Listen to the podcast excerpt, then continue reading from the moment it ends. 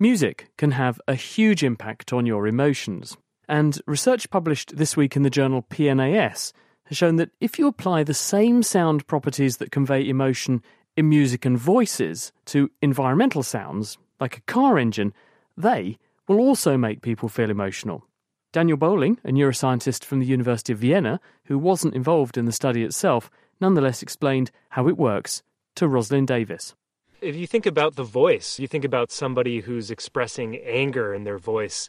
They're going to be talking very loud, they're going to be talking fast, and they're going to be having a higher pitched voice than they would if they were kind of talking in a very calm way. These types of properties, intensity, rate, pitch, when you have these properties in sounds, they convey certain emotions. And that turns out to be true whether we're talking about the voice, music, or environmental sounds as well. So, what sounds did they use during the experiment? They focused on a variety of environmental sounds, human actions like breathing and chewing, animal sounds like the sounds of birds or crickets or mosquitoes,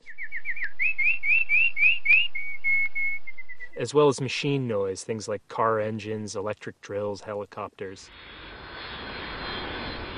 And sounds in nature, things like dripping water, rain, thunder. I guess the film industry use this all the time. Yeah, I think that's absolutely correct. You know, uh, artists and filmmakers have known about the environmental characteristics of a scene can convey emotional information, and they've been doing this for decades. A thunderstorm can be very violent, a lake can be peaceful, and this can provide an appropriate setting for certain types of emotional scenes. And how did they measure the emotions that people felt? They did it in two ways. The first way that they did it was simply to ask people to report the emotional character of these sounds. And the second way was a little bit more sophisticated. They used a method where they had people look at facial expressions, specifically changes in facial expressions, from, say, sad to angry. And at the same time, they played changes in sound. So they played, say, the, the low, soft engine sound to a harsh, fast, high pitched engine sound. And they found that when the change in the emotional content of the faces matched the change in the emotional content of the sounds, people were much faster at identifying the change in the face compared to when the sound and the faces didn't match. What conclusions did they draw from these results?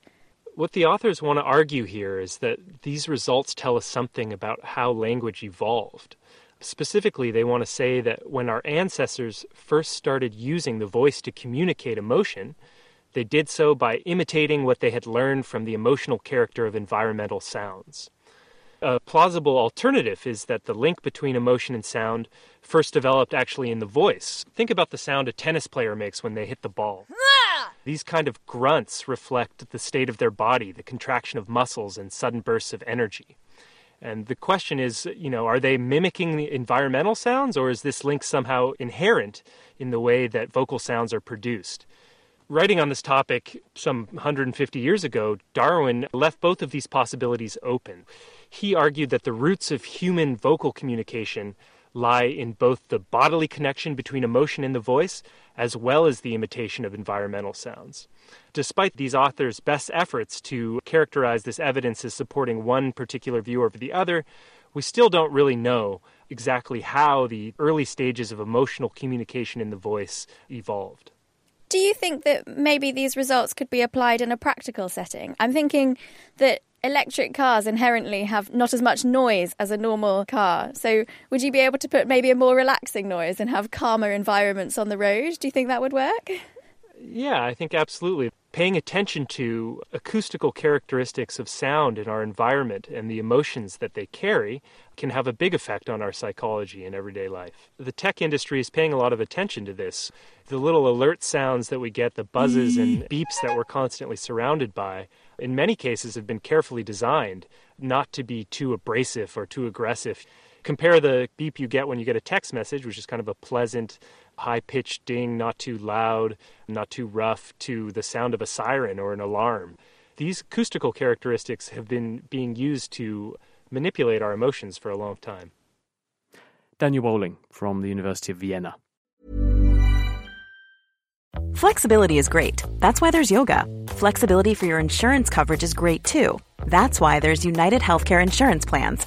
Underwritten by Golden Rule Insurance Company, United Healthcare Insurance Plans offer flexible, budget friendly coverage for medical, vision, dental, and more. One of these plans may be right for you if you're, say, between jobs, coming off your parents' plan, turning a side hustle into a full hustle, or even missed open enrollment. Want more flexibility? Find out more about United Healthcare Insurance Plans at uh1.com.